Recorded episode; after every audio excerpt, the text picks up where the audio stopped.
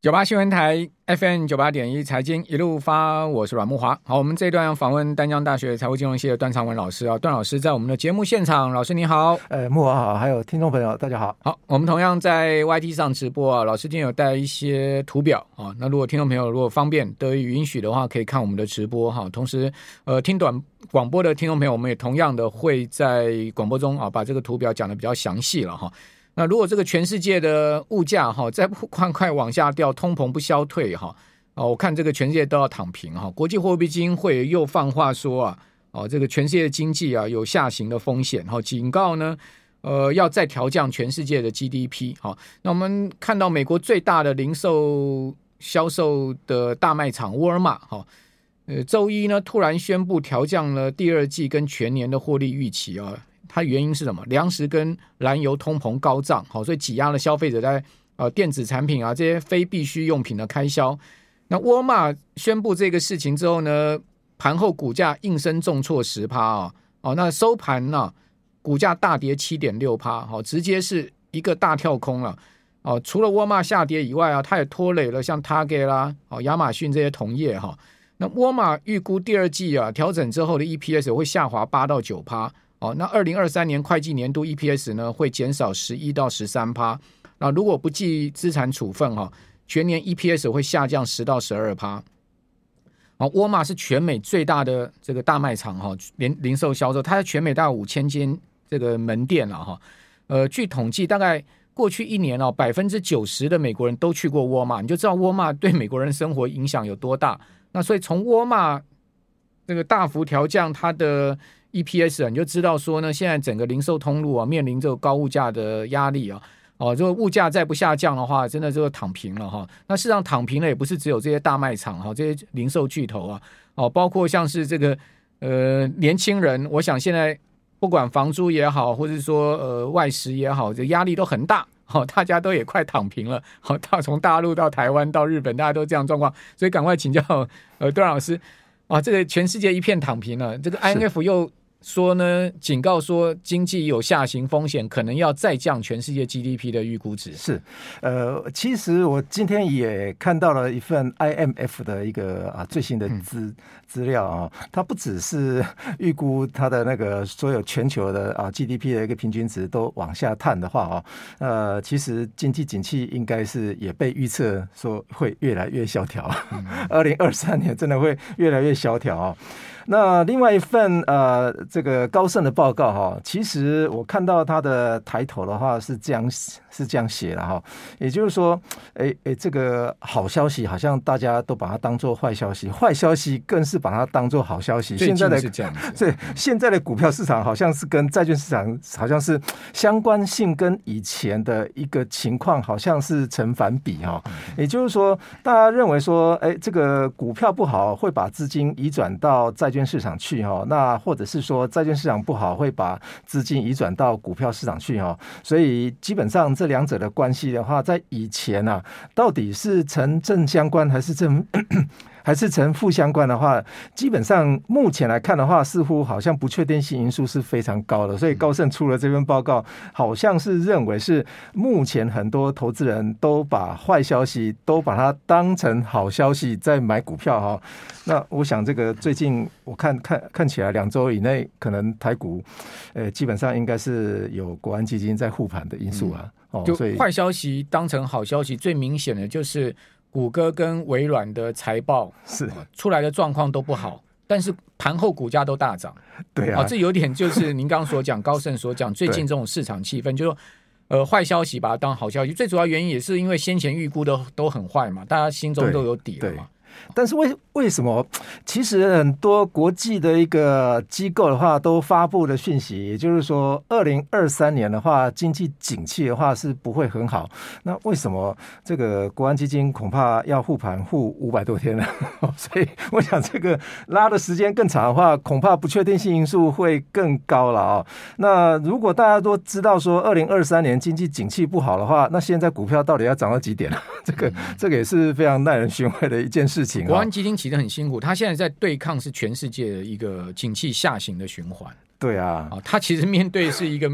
呃很不利的一个大环境。对，但是其实我们看最近啊，也就是上周我们提到了，也就是啊这个日本的那个人口年龄老化的问题哦，还有他青年躺平的一些问题哦，造成他的啊，比方说他物价冲不上来，或者是说 GDP 呃也上不来哦。但是如果我看图形上面哦，我从呃安倍呃上任以来画了他的一个 GDP 的情况，日本的 GDP，还有日本的 CPI 的情况，也就是通货膨胀。的情况来看的话，似乎安倍经济学还是有他们他的一个一套方法论的啊，也就是说还是有效了。因为目前看来，日本的呃通货膨胀率已经拉到两趴以上了，也符合他银行法里面所规定的两趴嘛。因为他把两趴的这个把它。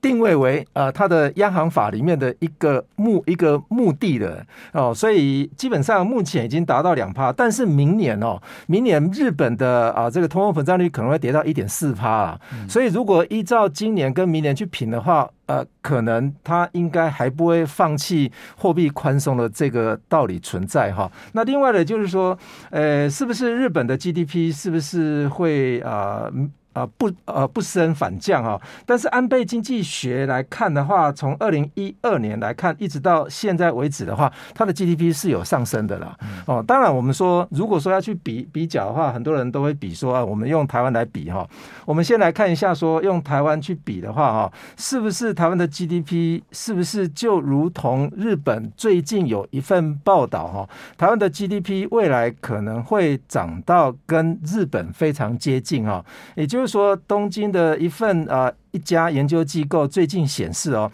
诶，他预他他在预测哦，二零二八年哦，也就是说，二零二七年他日本啊会落后韩国，但是二零二八年会落后台湾 GDP 哦。二零二七年日本 GDP 会被韩国超过，对，然后二零二八年被台湾超过，高科林。对，待会我们看一下数数据，到底我们的 GDP 是不是有真实会有这种情况哈、哦？其实我们先用哦，因为我看的这篇报告哈，它用的是 PPI 台湾的 PPI 指数哈，但是台湾的 PPI 指数的话是去年才开始编制哈，所以我猜想它用的应该是 WPI 指数了哈。接下来我们看一下，说从呃一九八一年到去年年底的这这是年资料哈，也就是说红色的呃那个橘色的曲线的话是呃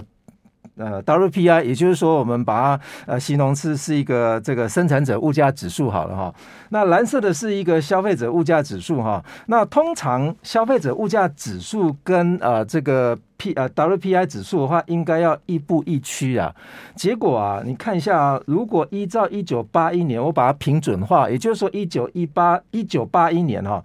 呃 PPI 也是一。CPI 也是一，现在跑到去年年底的资料结果，我们发觉 CPI 涨了一点八三倍左右，也就是说涨幅是涨百分之八十三，但是 PPI 它涨了十一 percent 而已。这个显示什么意思啊？显示我们消费的价格越来越高，但是我们自己的啊，就是公司那那那个部分的成本。它的涨幅竟然没有比 CPI 还要来得高哦，所以如果我们 GDP 是会超车到日本去的话，那想必未来我们的 GDP 所所有的增幅的话，恐怕啊，所有的啊这个呃，我们薪工呃薪资阶级的话是领不到这一笔钱的。我们日本这个媒体呃预估台湾的 C 呃 GDP 会超车日本，它的。它的预估预估的基础是什么？因为我们先看，因为现在目前台湾跟日本的 GDP 差距实在太大了。对，它是用每每人的每一个人的这个。GDP 哈。哦，每人 GDP 每每一个人、哦、不是用 GDP 总量啊，不是不是不是，它是用每一个人的 GDP，、哦、因为有躺平嘛，所以人均 GDP 啦，人均 GDP、哦、对、哦，这个是我们要说清楚，是是，是，人均 GDP 跟 GDP 总量是这 个很两两码子事，对，所以我们可以看一下台湾、日本、韩国每一个人实际的这个 GDP 跟它的预测值啊，由图形上面可以啊非常清楚可以看到了啊。那如果没有经过通货膨胀呃通货膨胀调整了这个名目国内的这个 GDP 的话。二零二七年，韩国人均大概是四万六千五百一十九块美金啊。二零二八年年台湾是四万七千三百零五块美金，哦，那日本呢、啊，它大概就是大概也是大概接近台湾左右，也就是说，二零二八年是被台湾超车了哈，也就是说，这张这张图形的话，大概预预估到二零二六年的话，基本上就我们的 GDP 可能就会超车韩国或者是日本了。好，那。呃，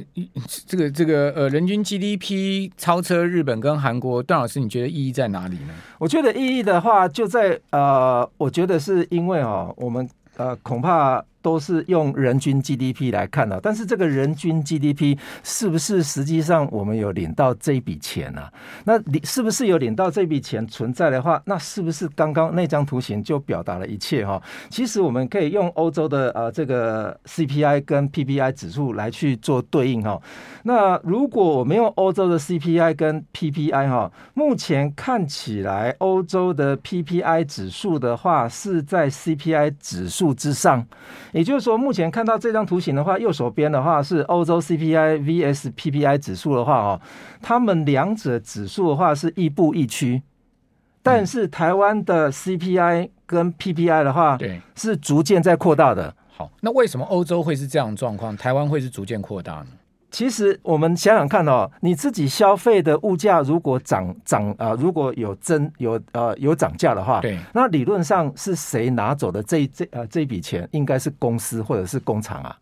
但是工厂那一头他会说，他会告诉我们说，呃，成本太高了。嗯。那成本反映在哪里？成本反映在 PPI 啊。对。所以如果我们用一九五九年一直到二零二一年的资料哈，呃，所有的台湾的 PPI 是涨了四倍。嗯。但是消费者物价指数的话是涨了将近十倍。所以如果用消费者来去看 PPI 的话，那简直它涨了两倍，我涨了十倍而已。嗯。所以基本上这种 GDP 的增幅的话，我相信我们这边先休息一下，我们九八新闻台 FM 九八点一财经一路发，我是阮木华啊。今天苹果日报登了一篇有关我的新闻啊，大家可以上网去搜一下哈。感谢金管会帮我澄清哈，这个呃金管会说呢，呃太多诈骗的集团用阮木华、谢金河的名义哈，头像助理或者是说呢呃名字在做股票啊或者各种投资的招揽诈骗啊，所以。呃，有民众投诉去说，哎，呃，我在报股票明白，这还多亏了金管会大大帮我做说明啊，所以在此感谢一下金管会。好，我们回到刚才讲的，呃，这个人均 GDP 啊，台湾可能超韩赶日哈。呃，刚段老师讲说呢，二零二六年韩国人均 GDP 啊，根据日本媒体的预估啊，会超过日本。然后呢，台湾在二零二八年，哦，这个人均 GDP 会超过日本。我们讲人均 GDP 跟这个 GDP 总量哈是两回事哈，那人均 GDP 确实台湾有有机会超过日本，因为日本现在才四万美金嘛，哦，那超过四万美金不是不可能的事情嘛，好，那日本呃，但段老师刚刚讲了一个很重要的地方，就是说呃，到底这个 GDP 能不能反映哦我们的真正实质的收入，其实这是两回事，对不对？这又是一个两回事。我们看啊，人均 GDP 好像是国民所得，好，事实上它不等于国民所得。我们继续来请教段老师。我们一直以来，我们都啊非常相信说，哎，我们的人均 GDP 目前有三万多块了哦，就说突破三万或者突破两万都是一个门槛，好像在看指数一样，嗯、突破两万点，突破一万五，但大家可能无感啊。对啊，但是问题是你拿了多少钱嘛？比方说，我们说呃呃，目前当然是三万多块，我们用三万块比较好去衡量说，比方说三万块美金，呃，我们。每一年呃公布的资料，假设是三万块美金，你拿了多少？你拿了一万五吗？还是拿了拿了两万块？如果拿了两万块的话，基本上大概就是三分之二嘛，三分之二大概是六六乘六左右嘛。哦，那这个资料到底准不准呢？基本上我们可以从 PPI 跟 CPI 去看哦。其实欧洲的话，嗯，我们这个指这个是指数，而不是每一年的那个涨跌。涨涨跌幅哈，对，也就是说，我们把台湾的资料在一九五九年把它啊用呃平准资料把它命呃把它定为一啊，CPI 也是一，同样在起跑，结果跑到今年结束为止的话，CPI 总共涨了九点五倍，那 PPI 涨了四倍而已。那如果我们如果我们把资料再做切割的话，一九八零年之后的话。看那个水平线，大概就知道 PPI 根本就不动嘛。一九八零年前，其实它跟欧洲是一样的。对，哦，就是说，你大家可以看到这两张图，欧洲的 CPI 跟 PPI，它其实增幅是完全一样。啊，两个是完全等同的一个呃上上升的一个趋势，而且呢，它是两条线是完全贴近的。但是台湾从一九八零年之后哈，CPI 一路上，但是 PPI 就持平了，所以它缺口变得很大。所以就刚刚段老师所讲的，为什么？呃，从一呃这这个从统计机起来，我们 CPI 已经涨了十倍了，好，但是 PPI 才涨了四倍多。对，那可能原因在哪里？对，其实有很多听众朋友可能搞不清楚 PPI 是什么哈。其实 PPI 就是生产者物价指数，没错。也就是说，你归属的那家公司，它的原物料来源，它的价格指数啦。那问题是，这个价格指数基本上就是有一个平准期啊哈。台湾呃，目前有编制 PPI 的话是二零呃二去年才开始编制哦。那早期都是用 WPI 啦，所以呃，我们提供给国际上面的资料的话，也就是提供 WPI。去年才开始有统计 PPI 哈。其实我们看一下这个 PPI，PPI 就是你自己公司生产物料的呃那些价格的指数，我们把它翻转成是一个同一个机器来看的话啊，我们从一九八零年代啊，呃，基本上到二零二一年来看的话，呃，生产者那一端基本上它的物价是没有调得非常高的，基本上都是在呃某一个水平线上。问题是原物料这些都有在上涨。对，那为什么生产者他的这个成本是持平的呢？那其实一家公司它的工资恐怕是占的啊，这它的啊这个支出面非常大哈，所以工资面的话，是不是我们就可以来讨论说，到底所以工资其实也是含在 PPI 里面的。是啊，OK，哦，都含在 PPI 里面。那如果我们下一张图形来看的话啊，这个 GDP 我们刚刚看过嘛，虽然我们红色曲线是台湾哦，哇，非常厉害，四十五度角要。往上冲啊！要超越韩国跟日本啊！那我们再来看一下，如果我们用最最小工资啊，最小工资啊，也就是最低工资来去比哦，其实三个国家最低工资基本上都呃都呃都有设定了啊。但是我们看一下那个蓝色的曲线，韩国的最低工资啊，他们预估啊，在二零二七年他们会来到七万多块啊。这个是台币吗？台这是台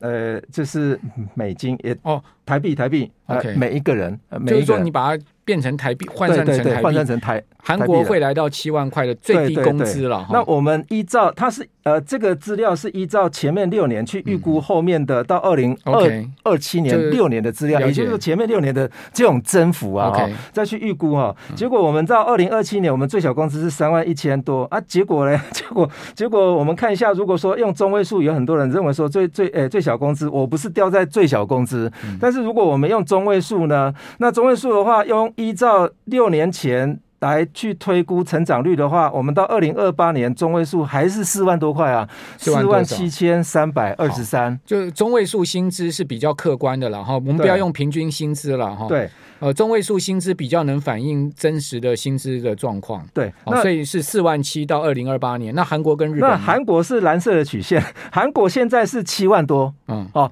那如果二零二八年的话，它来到九万多，OK，哇，这么高啊，几乎台湾快一倍了。那日本的话，它增幅跟我们差不多啦，但是日本它的中位数基本上现在就比我们高，它八万八千多嘛，那如果到二零二八年的话，它到九万一千多啊。那日本也没什么争啊，是啊，日本人真躺平了。对，问题是哈，问题是哈，这个这个资料哈，这是用数字来看。对，但是如果我们用占 GDP 的百分比来看的话，这个就更重要了。这个是不是就比较公平一些些了哈？那如果我们用最小工资占 GDP 的比重来看的话，大家看红色的曲线，红色的曲线目前我们占 GDP 的比重哦，最小工资占 GDP 的比重，我们是百分之三十四。嗯，哦，那如果是绿色曲线是日本啊，日本绿色的话是四十四点六 percent，他拿的比较多，韩国拿的更多，韩国拿六成哎。OK，哦，所以如果依照这种成长率来看的话，成长率来看的话啊，好，韩国到二零二八年是百分之六十一点一，嗯，但是我们呢，我们是降到二十八点九啊。这个是最小工资啊，不不升反降。对，但是很多人觉得说，我不是拿最小工资，你不要把我拿外籍劳工啊。我们来看一下啊，这个中位数哈，中位数的一个情况哈。其实中位中位数的情况的话，我们如果依照中位数来看的话，也就是说，刚刚前面那张表格，我们的中位数哈，哎，如果二零二零年来看的话，我们目前哈大概是占比是大概百分之五十九点七的。那韩国的话是九十七点二，日本的话原本是在百分之百，嗯，也就是说，你如果看到啊、呃、这个呃世界的机构它公布的人均 GDP，日本是多少，他们的工资就是多少，嗯，早期的时候他们是百分之百，所以日本的人均 GDP 是完全反映工资了，对，哦、台湾台湾其实只有反映一半而已，反映大概六成左右，六成，韩国大家不要。把人均 GDP 拿成这个你的这基本呃你的中位数薪资收入，对，只有六十趴。其实韩国的话到九十七点二也非常高啊。嗯、那段老师，那我们做结论，那为什么台湾不不能像日本跟韩国达到九成到百分之百呢？为什么？呃，中间这些钱跑去哪了？我认为公司的毛利润应该要拨一些出来钱。如果你如果其实探熊这就掉了，对啊，其实讲白话一点，你如果看到员工薪水都没涨啊，对啊，是啊，探熊这二十，所以你说日本失落 三十年吗？我觉得我们已经我们也是失落三十年，而且是工资失落三十年了。其实今天我刚刚呃，但台湾人还可以过日子啊，对啊，但但是问题是我们的物价虽然也是很低啦，但是如果这一波涨起来，我想我们物价不低，对啊，现在牛奶都要涨了，蛋也。涨得不得了！现在如果物价再涨涨起来，我想很多人应该应该会非常有感啊。其实大家如果看到呃说我们在买股票说，说我们买的是绩优股，绩优股其实啊，对我们来说的话，对那间公司来看的话，其实不是绩优股啊，那个是 那是。可是台积电会讲说，那是因为我很有竞争力。你看我的毛利率可以高达五十九趴。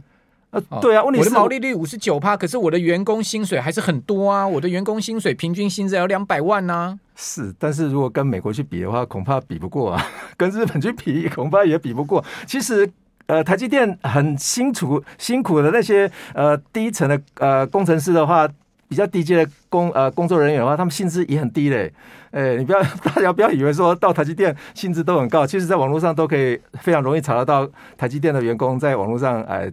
叫苦连天了。好，段老师今天提出了客观数据，哈，非非常有趣的评比了台湾、日本、韩国的整个状况。呃，这样的状况其实，我想也很多。我们看到留言板上很多我们的听众朋友、网友的 echo 嘛，哈，心声。段老师今天反映大家的心声就对了。啊，非常谢谢丹阳大学段昌文教授，谢谢段老师，谢谢。